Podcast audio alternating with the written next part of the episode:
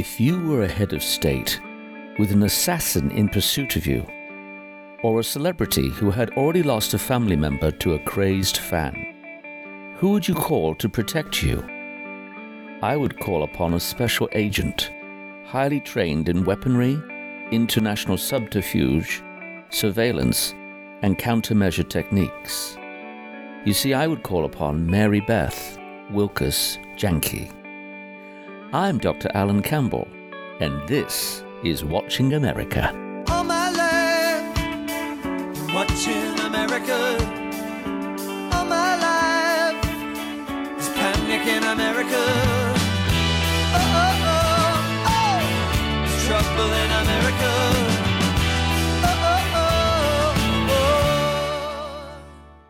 From WHRV Norfolk, this is Watching America. The fact that you are about to become a special agent demonstrates that you have the sense of purpose and the persistence to perform the unique duties of the United States Secret Service special agent. You were selected from thousands of applicants. You should be proud. You are now a member of an elite agency with a unique mission. Failure is not an option.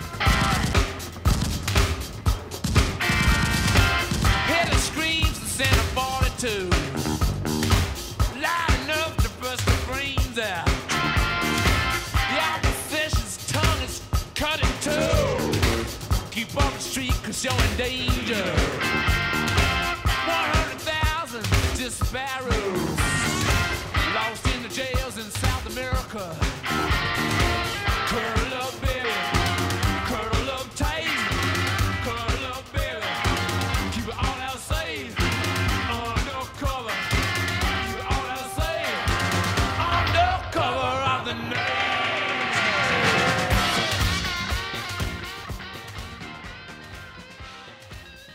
Mary Beth Wilkas Janke is the author of The Protector, a woman's journey from the Secret Service to guarding VIPs and working in some of the world's most dangerous places. She is a native Chicagoan, and she was attracted at an early age to the concept of law enforcement and then later psychology. She has earned a BS in criminal science, a master's in forensic psychology, and a glutton for punishment academically. She went on no less to get also a PhD in forensic psychology. She lived in Seville, Spain, before being recruited by the United States Secret Service, whereupon she became a special agent. She then turned her talents to private service, protecting both ambassadors and foreign heads of state. Indeed, if you are in need of serious protection, you want the talent, the savvy, the experience, the education, and the irrefutable brilliance of Mary Beth Wilkas Janke. Mary Beth, welcome to Watching America. It's my delight to have you here. Thank you so much for having me. This is a pleasure. What prompted you in the first place? I mean, the, the very initial idea to pursue law enforcement uh, in any form. Uh, Was it a television program? Was it was it childhood play, playing cops and robbers or something? What, what, what, what did it? Yeah, I, I, I feel like it's a combination. It started with me, I think, being athletic and, you know, sort of being really comfortable around boys, you know, because it's a very male dominated uh, career. And then my junior year of high school, I took an elective that was sort of a combination of law enforcement and law, and I was like, "Oh my gosh, this is this is it. This is what I'm going to pursue. Like I've found my passion."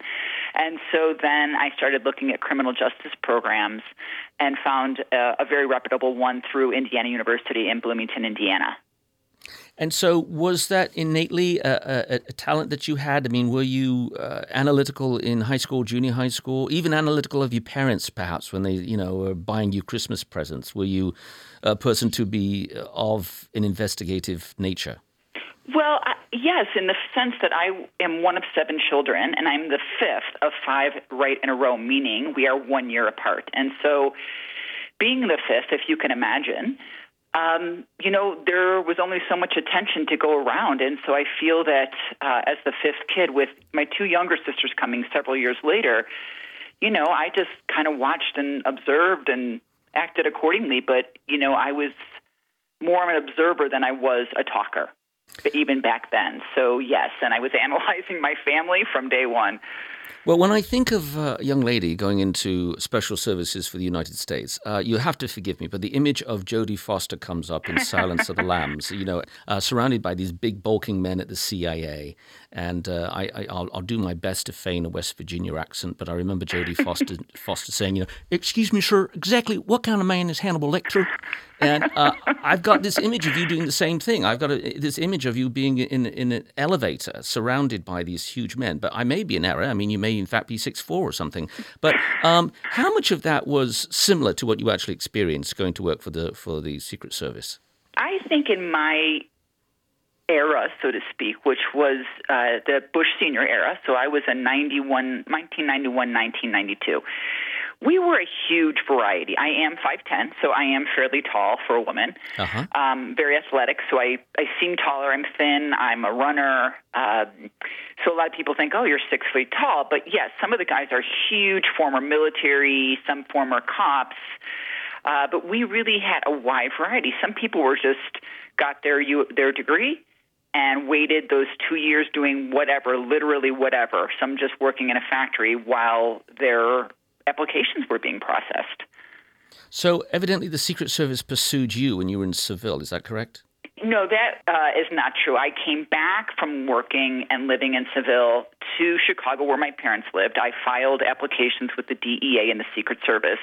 And then I moved to D.C. because I was like, oh my gosh, they told me two years, you know, more or less, because I had worked and traveled so much around Europe. So they said, we really have a, a quite a bit of work to do to check out all your travel.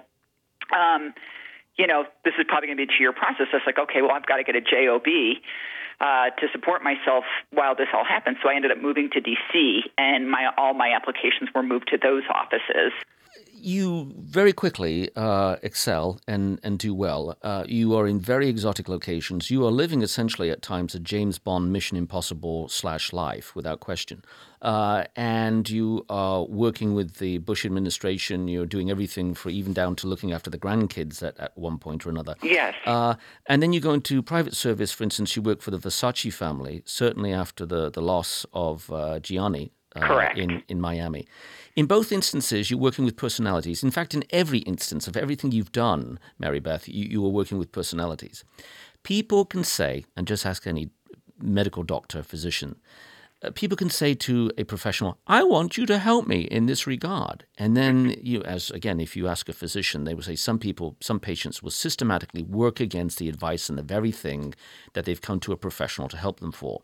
Mm-hmm. Did you ever find that to be the case when people are asking you to do security detail for them, to protect them, that they are perhaps unintentionally dismantling the very thing that you're trying to do to preserve their life? Absolutely, both unintentionally and intentionally. Tell Because- us about it. Yeah, I mean, when you're when you're protecting the president of the United States, for the most part, we do they they put our trust in us and they say, okay, you guys know what you're doing. But every so often, you know, they shift. Where in the private sector, there are a lot of clients are just resisting that quote unquote necessity to have protection, and so giving up driving, uh, sharing medical information, sharing friends or whatever. Like there were, I had clients that just absolutely refused to tell us anything about their medical situation. So, you know, when I went to pick up a prescription for them or with them, I wouldn't look at it because then that would have made me responsible for their medical situation, which they wouldn't share with me Yes. uh, which is which is crazy in a sense of from what I understood, because this particular individual was flying to a hospital every month to be checked out neurologically, I was like, I don't understand why you wouldn't share that with me because, first of all, I'm trained. And second of all, like if you something happens to you, there's only so much I can do because I don't understand what's happening. You know, I don't understand the the history. So yeah, lots of different things from that to you know refusing to give up driving. That was always a fight. Or someone saying to me, "Please, I won't tell anybody. Please let me drive today. I'm dying to drive. I haven't driven in a year." You know. Yes. And I'm like, "Yeah, sorry, not under my watch. You can maybe convince one of the other people on the team, but not me." Well, let me ask you uh, regarding you know this. You are the cream of the crop uh, by your training when it comes to having something, somebody to protect uh, famous individuals. But there are many celebrities out there who will not necessarily get the highest rank and order of persons to su- supposedly be their security. For instance, with no disrespect intended, sometimes they'll just hire a hefty uh, bouncer from a bar who has brawn but not necessarily that proverbial brain. Um, have you ever witnessed that with with other people, and you just thought to yourself, "This is a disaster"? Absolutely. You know, there, to me, that distinguishes somebody who's a bodyguard, which for me, by definition, is someone who isn't necessarily trained versus an executive protection agent. And you're right. A lot of times they're hired simply to discourage. And when something happens, it's it's a not a happy thing. And so, being then my transition into the private sector, I have to admit, in my snobbery of being the creme of the creme and having that best training in the world, sometimes when I was working in the private sector, that people that didn't have a lot of training or not very good training, it was a little bit frustrating. Um, so, yeah, I, I think that's not uncommon, although um, or in addition, in this day and age, so many people have protection and they aren't really sifting through to ask people, what are your credentials? Have you ever done any training? And if you have, what training? By whom? Because there are some great schools out there and there's some great driving schools. And I think that's one of the most important skills to have. Now, you are privy to a lot of personal information and things that you can witness. Uh, And I would imagine that this is not so much an issue with the uh, Secret Service because there's certain givens. But when you are a private uh, protector of individuals and persons, be it the Versace family or others, I presume you have to sign a, a non disclosure agreement. Is that correct? No. Um, Really? We Wow. never did. There was just a presumption that you were going to do your job, and that means discretion and shutting your mouth, you know? There were people that uh, would take off and talk to, you know, try to make their millions through some type of, you know, uh, rag, uh, you know, like, uh, you know, inquiring minds want to know, or go Right. Yes. uh, sharing it with different news sources, but we don't have to sign non disclosures. That astonishes me because I mean, obviously you are a reputable person with, with high honor and, uh, and and good character, but there are persons out there who will sell their soul virtually for a quick twenty thousand dollars from a uh, a national, you know, um, magazine which is a is is really just nefarious and, and just hundred percent. And we had um, a person on my team, and I won't say which one, but she tried to blackmail the family uh, because she was going to go to the press with some information, and they were just like, "Go ahead." Wow. Yeah, Wow. Wow. yeah. Well, that will certainly probably change the reputation of your of your line of work in the future. Um, Yes, yes. Let's talk about not specifically the Versace family, uh, Mm-hmm. although obviously I would imagine they were in immediate panic after Gianni was assassinated. Yes. Um, the nation, the United States, I remember 9 11, as many of us do, Mm-hmm. and then everyone was vigilant, uh, everyone was patriotic, uh, out came all of the flags, and, you know, um, don't tread on me, America, everyone's very Mm. security conscious. And then I said to my wife, I said, this will last for a while, and then it will, it, it will will just recede and there won't be that same sense of urgency or, or, or concern. And sure enough, within a year, that began to happen. Um, when you have a family that's gone through a crisis or even an attempted crisis where somebody has, has blackmailed them, do you find that initially it's a case of Mary Beth, Mary Beth, Mary Beth, we need you. Thank God for Mary Beth. Yeah. And then slowly it wanes as you go through the months. Some people, yes, some people know Dr. Campbell, because I worked in a very, what I would call reactive society. Yes, in the Secret Service, we are proactive because we exist, you know, to hopefully not have anything happen. But most private sector jobs that I had were because of a situation that had already happened, like the Versace situation. So, you know, it's all of a sudden, oh my God, put together a team yesterday because we're desperate and they you know they're they're freaking out they're anxious they're paranoid they don't leave the house and so you know you're sort of on a pedestal now some people like the family I worked in Florida made the realization because they were in fact billionaires although living a very low key and humble life that they had three young girls that if they were ever kidnapped for money that that would bring them to their knees, including their companies. So they made the decision after the initial uh, alarm because their house was uh, burned down and it was determined to be arson. And so they made the decision to keep security indefinitely. Um, so it really depends on the situation and what created the need for the security in the first place. Now, by the way, if you're going to call me Dr. Campbell, I have to call you Dr. Janke. It's only fair. so uh, please call me Alan, and, and if it's all right, I'll call you Mary Beth, if that's all right. Um, Fair enough. uh, cinematic moment, certainly. You are just, uh, just, just at a high speed going through Port-au-Prince, Haiti, Mm. in an armored Chevy. Uh, you've got a nine millimeter Glock uh, attached to you and an Uzi uh, uh, submachine gun. Mm-hmm. This immediately says that the only two individuals missing from this scenario are obviously Daniel Craig and Tom Cruise.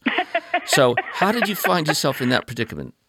Oh yeah. Uh, so they already had a team working down there for an, a year. Um, they started out with around 21 former Delta Force Navy SEAL, like top tier um, former military agents down there. Um, once they brought Aristide back to Haiti because they thought he was ousted, you know, military coup. This could be a, potential coup situation once again. One year later, that had whittled down to 11 people. Only two of the original team members were there, and they were both former Special Forces medics. And so then it was a combination of um, former military CID, Criminal Investigative Division, uh, Air Force Criminal Investigative. It was a really wide variety, a couple of State Department agents, retired. And at one point, the detail leader, who was a former uh, U.S. Army criminal investigator, decided, you know what, um, we've been uh, working with female agents here in Haiti and training them because we also had a training mission there when we had free time. And we need them to have a role model. And so I'm going to see if I can find a female agent. And through connection, connection, connection, he found my name and called me one day and said, How do you feel about doing a temporary duty as what we call vacation guy, meaning some guys were way overdue to head back to the States because their contract was being renewed in very piecemeal. So everyone wanted to stay and get as much money during that contract as possible. They finally got a longer term extension Sure. and brought me down and, and told me you're going to be a vacation guy because, first of all, there wasn't a position open. But second of all, they didn't know whether coming into an already established 11 person, 11 man team, how that was going to fly. And within, gosh, the first month of me down there, and I was supposed to be down there for a maximum of six weeks, two months, one of my teammates quit, but he didn't make the presumption they were going to hire me. But he came to me and said, Hey, this individual is leading. How do you feel about a permanent position on the team? And I said, Heck yeah. So I ended up staying almost nine months. Mary Beth, one of the uh, sad things that many women experience is the necessity to, or seeming necessity, to prove themselves over and over and over again. So when you find yourself in a male uh, dominated capacity, uh, even in another location upon this good green earth, do you, do you feel that pressure to, like, okay, I've got to, in the few first few days, prove myself? to these males, or are you uh, absolutely oblivious to that? Is it something that you don't even entertain anymore? Yeah, I would say that because re- regardless of how far we've come as women, I feel that there is still that distinction of there's just a presumption that a man knows what he's doing, but a woman, they're just waiting for us to screw up, right? And I'm cognizant of it, but it doesn't change how I work. In other words, just like at the Secret Service, like I had a a male at the Secret Service. You know, one of my first assignments, we're sitting in a down room taking a break, and he says to me, You know, broads, booze, and Buicks, it used to be a great life until, you know, they hired women. And I looked at him and I just said, You know, that to me was about the best decision the service ever made. And we both laughed. But, you know, um, fast forward, you know, even 10 years later, a lot of guys just feel, particularly in somewhere like Haiti where you're an 11 man team and it's pretty dangerous, that what's a woman doing here and how is she going to handle herself? And what if things go to hell? And, you know, I know what I'm capable of, but what is she capable of? Because women typically, you know, have a different image. And so I'm aware of it, but I believe I don't believe it changes how I work. I just feel like I've proven myself over and over, including in a training role too. When I was training foreign nationals that were looking at me like, "What is a woman doing here?" I thought she was the secretary, you know. And I just do my job, and little by little, you almost watch the people defrost, you know, and they come around and they realize, you know, and then you gain their respect little by little. But it is different from the men. There is this constant battle going on in public in the public's opinion about uh, the nature of the male psyche versus the female. Some will argue that there is a distinct difference. Others will say, nay, there isn't. The you know people are people and, and what have you.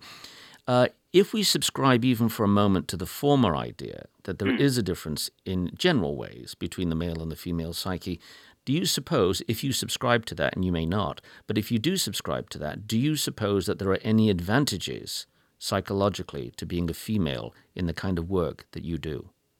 I do, depending on the woman, of course, but for me, I think having, in general, more empathy, and I think my ability or my facility to get along with people better, like if I'm doing an advance, meaning I'm going ahead of whatever whoever my protectee is, and I'm setting up a hotel or I'm setting up a location, my ability to talk to people and ask for information or ask for favors usually comes a little bit easier than a guy that's like, I'm an agent and I want this done for me now. And you're like, uh, could you be polite, right? So I feel also that we just, people let their guard down when they're working with women, especially because and it happened constantly. They're like, "Oh, I didn't even know there were female Service agents. What what can I do for you? You're so nice." Um, and also, one really pivotal moment was when I was interviewing for the job in Lima, Peru, which was my first job out of the Secret Service. And it got to the point I had made it through a series of interviews, and now the very person that I was going to be protecting, the OAS, Organization of American States Ambassador, decided he wanted to interview me. At the end of the interview, he stands up and he says, There's no protection like the protection of a woman. Hire this woman. And I was like, okay and he what he was saying by that particularly because we were going to be working in lima peru which is a very traditionally chauvinistic culture is i'm the last person they're going to think is going to be carrying a weapon protecting somebody. So that really gives us both an advantage if something goes south. Yes, absolutely. Yeah Now, there are times that you've been able to um, use your femininity for for purposes that were certainly advantageous, perhaps for a mission and program, uh, which has put you in very peculiar circumstances. For instance, you were once brokered for a dowry of 500 cows to a Bangladeshi colonel. How did that come about? I mean, Oh my gosh, because I was working with an obnoxious teammate from Georgia who just thought he was so flippin' funny. And he is, but at the time I barely knew him. And I was like, Dave, what the heck? Like, I was because the the guy was the Bangladeshi the Bangladeshi was taking it seriously, and even when he left for the air, you know, we we always went to the airport the day they were actually leaving the United States, and just spend time and say thank you and et cetera. And they'd go through security, and he looked back at me, and he said to me this colonel he says you know if you if you or your father change your mind you know the offer still stands. And i was like absolutely. And meanwhile my teammate dave is laughing so hard he couldn't help himself. So yeah i mean in those i mean i i don't blush much but i am certain in that moment uh, my face was redder than a tomato. I could not believe it because everybody around him thought he was that this was possible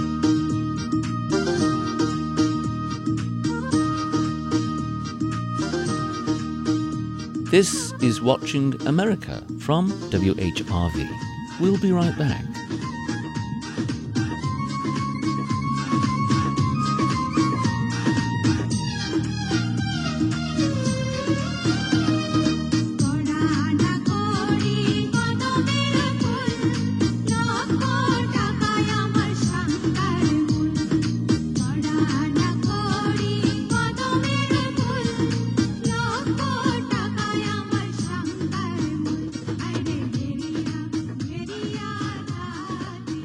If you're just joining us, you're listening to Watching America. I'm your host, Dr. Alan Campbell, and it is my utter delight to have Mary Beth Wilkas Janke, who is also a doctor, I might add, another PhD, um, who has formerly worked, uh, amongst other services, for the United States Secret Service, but also has gone into private practice, uh, protecting ambassadors and heads of foreign state and what have you. She is the author of a book, a new book called The Protector A Woman's Journey from the Secret Service to Guarding VIPs and Working in Some of the World's Most Dangerous of Places. I have uh, a, a query for you, and that is how do you stop immediately assessing potential bad circumstances? I mean, Uh, I haven't really been in that great of danger in my life. I have been to the Middle East and mm-hmm. been into some places where I had to be in an armored vehicle and what have you, and and you suddenly become very alert to packages and, and book bags and all kinds of things that can mm, be placed mm-hmm. anywhere. And then I find that if I'm in those kind of environments for any length of time, it takes me a couple of days to readjust to say, okay, oh no, I can relax now. I don't have to be looking at the door when I sit down. Um, you have been obviously in circumstances of much greater extended periods of time. Even now, Mary Beth, when you are stateside in the United States, are you inclined to want a particular chair in a restaurant or to assess circumstances when you get on a plane? Can can you ever shut that down? Um, I don't. I think at a certain point, uh, I mean, in some ways, yes, I'm more relaxed. Like when I left the business, you know, to pursue psychology for real, like permanently, it was really hard for me to not to put my hands in my pocket because as an is one of the things you do as a protection agent, you always have your hands free in case something goes south. Um, so, but there are other things that people joke about with me. Is like, oh, I'll be like, oh, can we switch seats? Like, say we're having a dinner in a restaurant or something. They're like, oh, yeah, I get it. I know you have to see the door.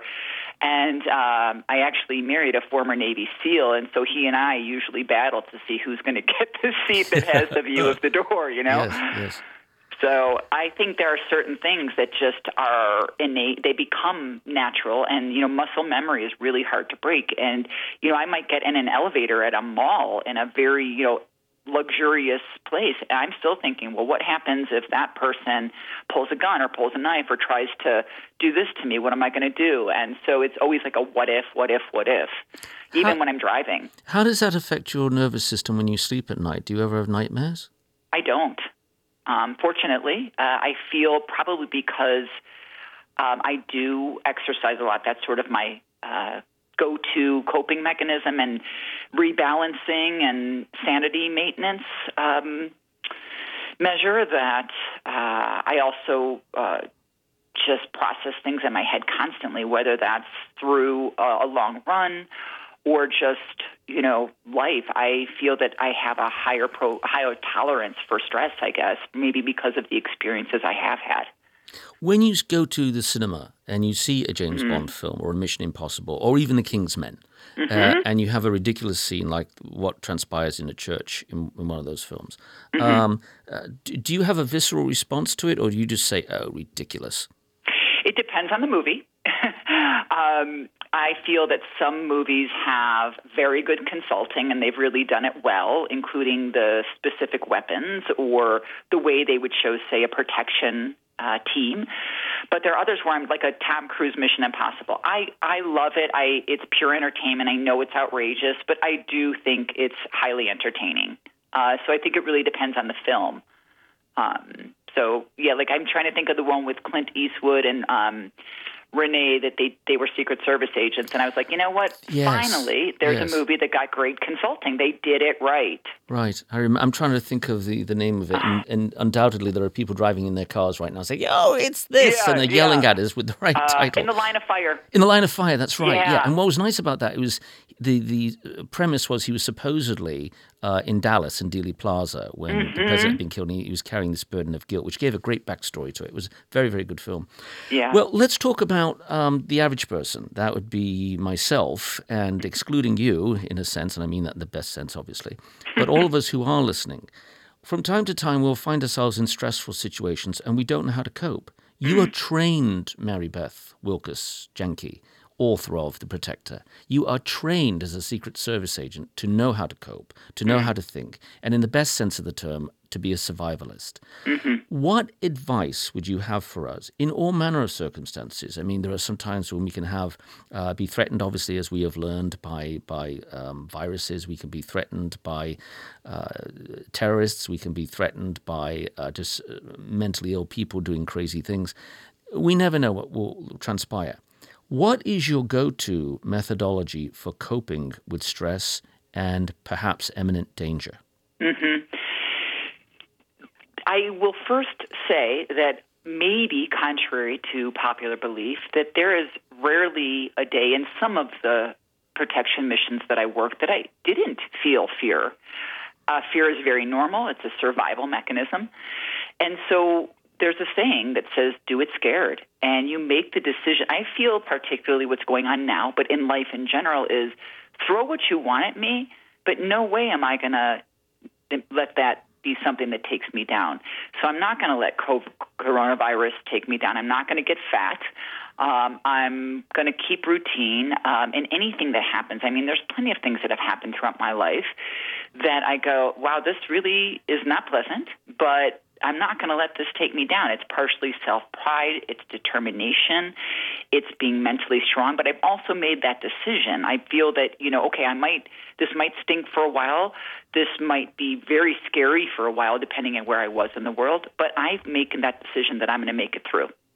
So I think that's first and foremost of not letting, you know, that take me down and curl up in a ball and give up. I'm never going to give up. And part of that's because one, I'm determined that I'm going to make it through, and two, I have responsibilities. And I know that we're going to get through whatever we're going to get through, be that now or any tough circumstance. It's like, what is that going to look like? We don't know. But I've made that decision that I'm going to make it through the other side, not unscathed, but uh, might be a new normal. Uh, but I'm okay with that. I'm pretty adaptive, but, but that's a decision I've made. I heard somebody recently talk about um, an individual that had gone through uh, a, a tumultuously bad time, and that's being in the Han- Hanoi Hotel. Uh, Or the Hanoi Hilton, I should say. I've actually been there in North Vietnam. I visited it. I've I've been there, and um, there was one commanding officer who was held for eight or nine years, and he was interviewed by somebody, and somebody said, "Well, could you tell who would survive and, and who wouldn't?" Because he was the longest one to survive. In fact, he was the highest-ranking officer uh, of U.S. personnel to ever be in the Hanoi Hilton. And so they wanted to you know, obviously use him as, as a source of propaganda, and he wouldn't permit that. In fact, he, he cut up his own face so that he couldn't be used in photographs to give the impression of being treated right. So he would regularly abuse himself so that they, they couldn't benefit from, from their campaign of, of, of lies. Amazing. But he said to the interviewer, when asked who did he know would survive the best, he said, Well, I can tell you who doesn't survive. It's the optimists. Mm-hmm. And that's a quizzical answer. The Yeah. reason being, he said, he went on to elaborate, is that optimists want to say, oh, we'll be out of here in January, or mm. we'll be out of here at Easter, or we'll be out of here at Christmas, and what have you. And when that doesn't happen repeatedly, then they begin to fall and go under. Now, Yeah. this is his observation. It doesn't mean it's gospel. It doesn't mean it's necessarily true, but that was his insight, and certainly we have reason to respect it uh, where he said that those who really do survive are the realists, not the mm-hmm. pessimists and not the optimists, the mm-hmm. realists. Mm-hmm. Now, I would say, from based on what you've just said, you are most definitely a realist. I would like to think so. I mean, I, and I agree with him that that's absolutely true because if you keep setting yourself up that, oh, this is going to be over, like you set those goals and it doesn't happen, the system can't take it because you're working and making it to that date. And then all of a sudden, bam, the floor fa- falls out from under you. So, you have spoken uh, about some uh, issues that you think are, are obviously good advice for us. And just to remind the audience, we're talking to Mary Beth Wilkas Janke, who is the author of The Protector, a woman's journey from the Secret Service to guarding VIPs and working in some of the world's most dangerous places. Uh, you say that when you find yourself in a difficult situation, to breathe. And then you go on to say that we need to pause between emotion and action. What do you mean by that? Yeah. Because emotion is what can drive people to react badly. So a lot of times what I do is I separate the emotion from what my action is. It doesn't mean I don't have emotions that might not just want to punch somebody. Okay, I'm being honest, like certain situations where you think, wow, um, you know, that's just this person just really needs the little straightening up. But Yes, you yeah. take a deep breath and you separate the emotion. And so you're you're responding as opposed to reacting, right? So if you it doesn't mean that later you're just like, oh, you second guess yourself, but it's and again, I haven't been perfect in my personal life, but when it comes to my professional life, I feel that I've done a pretty good job of not being that sort of emotional person because there's really no room for it, right? Um, being emotional um, can help can drive you to think wrong, and your cognitions might drive you to make the wrong decision, and therefore could end up, you know, an international incident, for example. But, you know, um, I've made some decisions that got me. Um, I'm not going to say punished, but there was an incident in Bogota where uh, we all got phone calls. There was like a call tree that there had been a bombing about two and a half, three blocks from my house and a very um, high-end area where a lot of Americans would hang out. And one of my teammates called me. I'm like, "Yep, I'm I'm heading out the door now. I'll meet you there." And we got reprimanded because um, although we got thanked uh, for helping people, et cetera, the idea with a lot of terrorists is let's have a first incident and gather as big of a crowd as possible so that the second incident will get that many more victims. And so that was sort of like that thank you, but why the heck did you show up here type thing. But it was instinct. And it was like, there are Americans involved or even Colombians. I'm going to get there to help. And so, you know, it was one of those things where I had to take the emotion out of being scared. I did it scared. I just was like, well, I'm not going to not go. I'm not going to sit here, you know, I'm on a Friday night um, sipping my wine uh, while there might be people out there that are injured and need my help. I think many Americans would say that work can be a well, a, almost like a healing balm uh, for people because you get so caught up in doing what you do professionally that you don't have time to worry about whatever may be affecting you domestically. Maybe you know you're raising a teenager or whatever it may be. Did you find, even though in your case you have to entertain the possibility that somebody can come by uh, with a, careening car down a street and pull out an Uzi or a submachine gun and, and frankly blow you away. Did you find that sometimes your work, as heightened as it was with stress, was actually actually a relief from some other things that may be going on in your life privately? Hmm, That's a really insightful question. Um, I think it would. I would say to that, it really depended on where I was living and working at the time. Um, you know, because I clearly thrived on quite a bit of adrenaline. I would say places like Bogota and Peru and Haiti. Uh, yeah, I, I love the adrenaline. It keeps your brain super focused on what you're doing in the moment, and you don't really have that luxury of thinking what might be going on in your private life. So, yes, but in other places, like when I was living in Sarasota, Florida, I loved my job and I was focused when I was there. But man, when I was done, I was loving the environment, the beach, the food. So I think it, it really depended on where I was working and what might have been going on at that time in my own personal life. We see this sometimes displayed in cinema again uh, with somebody who has a very important detail uh, that they're working on a mission. And there's the general public walking backwards and forwards. And then there's a character who looks very suspicious. And we see often the, the agent or the perhaps assassin with the finger on the trigger debating with, with themselves whether or not they should pull the trigger and have time mm-hmm. to do it. Mm-hmm. Uh, and then very often, you know, we, we have this reprieve of tension in the storytelling of the film, and it turns out somebody's just going to reach down and pick up their little child or something. Mm-hmm. Have you found yourself in predicaments like that in Haiti or elsewhere where you think this in a second can turn very nasty, or this may be a total innocent, and you have to make an on the spot decision? Yes. What's that Um, like? Yeah. Um, I had an incident that I wrote about in the book uh, that took place in Lima, Peru. And I was guarding the Organization of American States Ambassador, and he, he was out at a party, and there were several other people from the delegation also there. So I'd say it was a group of about five or six. And we were leaving for the evening. It was quite late, probably the wee hours of the morning. And as we came out of this party and got into our van, we had a driver. There was a man that came up, was very drunk and uh, came from talking to a group of friends, older, very unkempt, like greasy hair, black eyes, bloodshot, uh, dressed a little bit messy. And he started saying some very nasty things in Spanish. And I was telling all my group to get inside as I put myself in front of them.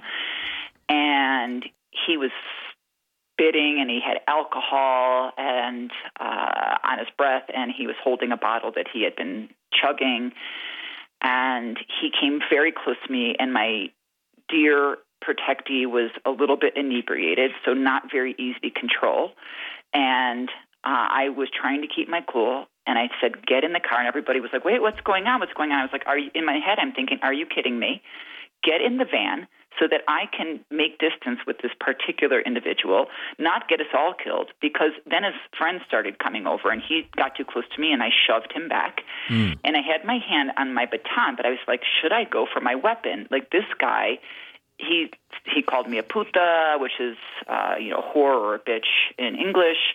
Um, you know, f you. I'm not talking to you. I'm talking to that guy over your shoulder.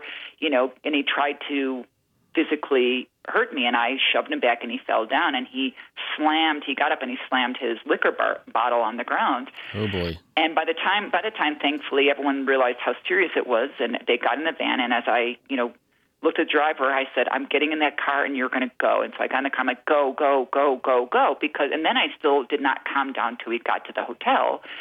You know, he's screaming at us as, we were leaving because I thought, well, once again, is this one incident, and we're really being set up for a second incident down the road. Later, about two days later, I got called in by my supervisors. And they're like, okay, we read your after, after action report, but you're not going to be happy about what we're going to tell you. I said, well, go ahead. And they said, that individual that you were dealing with was a member of the Black Panther um, terrorist group, uh, or gang, gang, I guess it would be called. And when that incident was happening with you, two police officers walked by at the end of the street, but they knew who he was and they knew his friends were, and they didn't want to get involved, so they walked away. Wow. And I was just like, what can I do? I just looked at him like, well, that just tells me that I can't trust the police here. Yes. Thanks. Yes. You know? Yes. um, I was pissed off, and I thankfully had a partner that I could sort of vent with. But he's like, "Well, Mary Beth, like like we thought, we don't, we can't really trust the police, so we'll just create different sources to. Don't worry about it. Like, don't. I'm sorry, you know." I know it was a crappy situation, but we'll get through this. We're strong. We're good. We have good, you know, we're resourceful. And he did have some contacts that helped us. But what could I do, right? Well, Mary Beth, your uh, experience is so diversified. One of the things you did is you created a stalking risk assessment prototype. How does one go about doing that? And what has been your experience uh, dealing with people who are stalkers? Yeah, um, that was during my time getting my master's in forensic psychology at John Jay College in New York. And at the end of the program, you choose either to do an externship, which is or that or a, a thesis, and I chose to do field work. I'm a field work person, clearly, and I sought out this job and the stalking unit of victim services of Queens Criminal Court, and within that, um, you know, that we were working a lot with both victims of stalking and victims of domestic violence. Those are two types of crimes that are very they overlap quite a bit. And I was, you know, looking at some of the resources they had, and I'm like, but you guys have never really um, created any type of risk assessment. They're like, no, we've never had the time. I was like, well, great. This is a great project for me for graduate school, and it just gives me some time to do research on the side and maybe be able to inform us all a little bit better as far as working with the victim. So ultimately, the way I articulate my choice of pursuing um, a master's in forensic psychology was that I wanted to study the minds of perpetrators so that I could help those that have been victimized. And so it really helped on both sides to understand the mind and like what are the risks, what are the risk factors or protective factors, but more in this case the risk factors, and then knowing the minds of those that are stalking, how can I help the victims better survive once it all ends or at least get through it? How does one diffuse a stalker? Can it be done? It depends on the type of stalker. It depends on if it's a known individual. I mean, now there's cyber stalking, which is not my bailiwick. That sort of happened after I got my degree. But we've helped dozens, if not more, in my time there uh, get away from their stalkers. A lot of times, Alan, what happens is the stalker finds another person that they get obsessed with. So it's just transference of obsession. Absolutely. Yeah, and it sounds obsession. horrible, but as somebody, you know, say one stalker that goes, you know what? I know this sounds horrible, but better her than me. You know that it, right. it's off me now, and I can breathe. I mean, but I'll tell you, for some people, the scars are very long because the average stalking case is somewhere around, I think, three or four years. Wow. Yeah, and it really, again, it depends on the type. If you've got the or- what they call the erotomanic type, those are the type that typically go after the Hollywood stars, and they are very delusional. They're a little bit mentally uh, challenged. Mm-hmm. They really believe that, say, David Dave Letterman had one. Um, Yes, in, in Darien, Connecticut, actually. yeah, you remember. Yeah, and she yeah, was West- busted in his Porsche or something. I right. don't know, she used but to follow him to Westport. I, I know Fairfield County very well in Connecticut. In fact, you worked in Darien. And you did postdoctoral work there. I did. But uh, David Yeah. Letterman had this woman repeatedly break into his house, and to his credit, but also danger, he exhibited tremendous mercy and grace on her uh, multiple times until it, it got to a point it had to be taken care of. Indeed. Um, you're working Darien. What? What? Actually, you were at the, the Southfield Center for Development there. I uh, did. doing postdoctoral studies. What? What, what were you, was your main pursuit?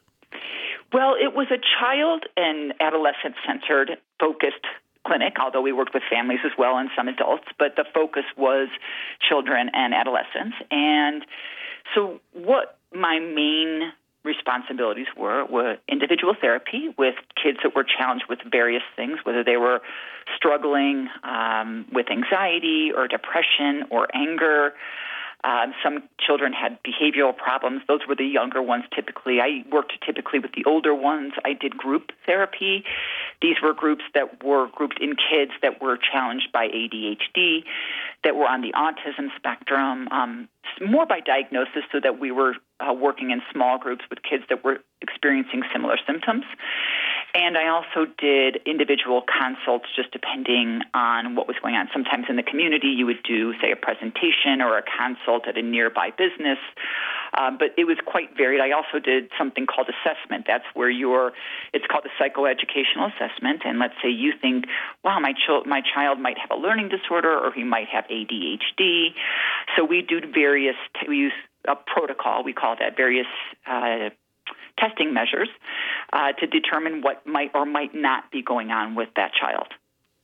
Well, now as we speak, Dr. Janke, you teach as a professor of psychology uh, in the uh, psychology department at George Washington University in DC. So you're back in DC again, familiar ground where you're comfortable. Um, in in every field, there are certain presumptions that students come in with that you have to dispense with at some point, gingerly perhaps, but you do have to say, no, no, no, that's not the way it is. When you have your students who come in to study psychology with you uh, at George Washington University, what are some of the myths that they have assumed that are not true that you have to dispense with? Right. That is one. You're talking about the myths about psychology itself. Uh, well, uh, in particular, in relation to criminal psychology and uh, specifically into the analysis type of work that you've done before, and your particular, if you will, slant on it, having been in uh, certainly the Secret Service. I mean, Yeah. Yeah. Um, so, yeah, it, I teach a class called the Psychology of Crime and Violence, and I teach that in the fall. Uh, I taught it last fall, and I teach. I'm teaching in the fall. And I would say that because I made this a very interactive, um, how else would I say? I made it a very interactive course, but very realistic.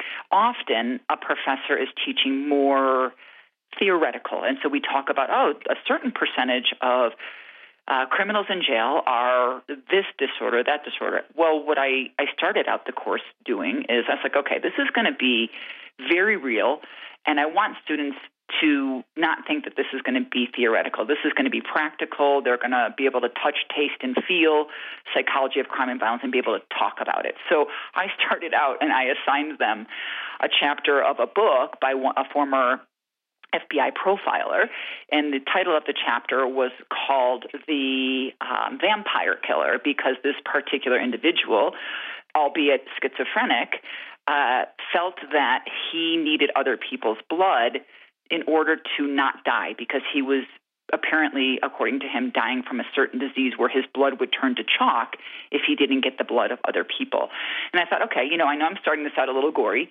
We talked about really graphic stuff because if you want to learn about who is perpetrating and understand, you have to be able to sort of stomach some of the stuff that's going on. So, you know, there was a lot of dispelling of, uh, gosh, I thought a psychopath was like this, or I didn't realize that, you know, narcissism overlaps with psychopathy. And uh, so it's really a lot of and then destigmatizing some of the stuff that they believed because of you know maybe some netflix series.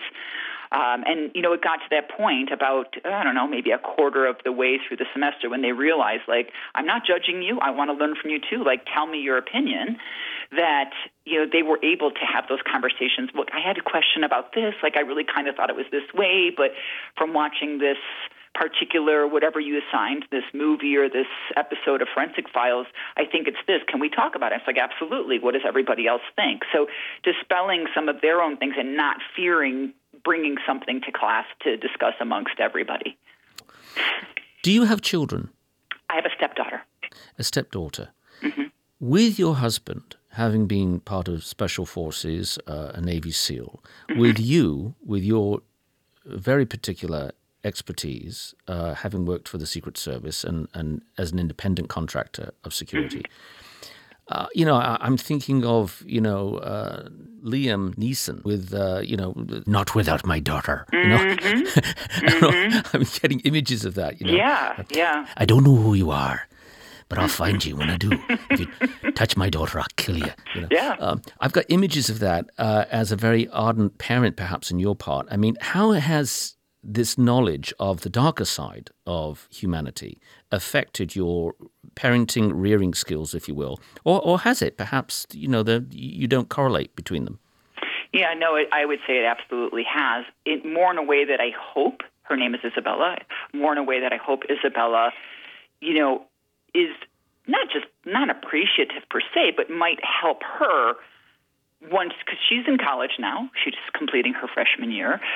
Um, she's got a lot of common sense, but you just really hope that from the way we what we've done in our past may seem a little bit overprotective, but we can only hope that that has then parlayed into her being cognizant of what people are people are capable of and what could happen. You know, I think sometimes she can be a little bit glib because she's got a high level of self confidence, but I think she really does think about.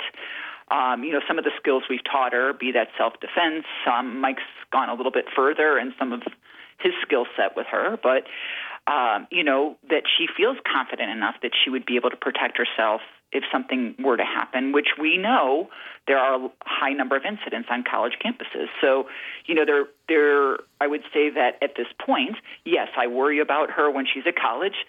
Uh, but I also have faith that uh, you know there comes a time, just like with my parents, had to you have to let them go and hope that all that work that you did for those first 18 years. Um, in my case, I knew Bella since she was five. Uh, that that is that she listened and that she's gonna use those skills, and I I really believe she has. Of all the experiences you've had, what is the resounding most important lesson that you have learned from one of them? To not doubt myself, And how do you arrive there? just keep doing my job. You know, I mean, people are always, whether it's teammates or people in general, I think the world is full of people that want other people to fail. That might sound cynical, but um, I've been trained really well, and be that in the field of uh, protection, uh, in the field of forensic psychology, or in the field of clinical psychology, um, just know that what you're doing is the best that you're do that you can in that moment. Well, Mary Beth Wilkas Janke, Dr. Janke, I have to tell you that I am so proud to live in a land that trains people through the Secret Service for the caliber of insight, perseverance, strength, and wisdom that you have. You have been an utter delight here on Watching America. I thank you so much. I wish you great success with your book. And when you come out with another one, please contact us because I would love to have you back here again. Mary Beth Wilkas Janke, God bless you. And thank you so very much for spending time with us on Watching America. Thank you for having me, Alan. It's been an honor, truly. Thank you.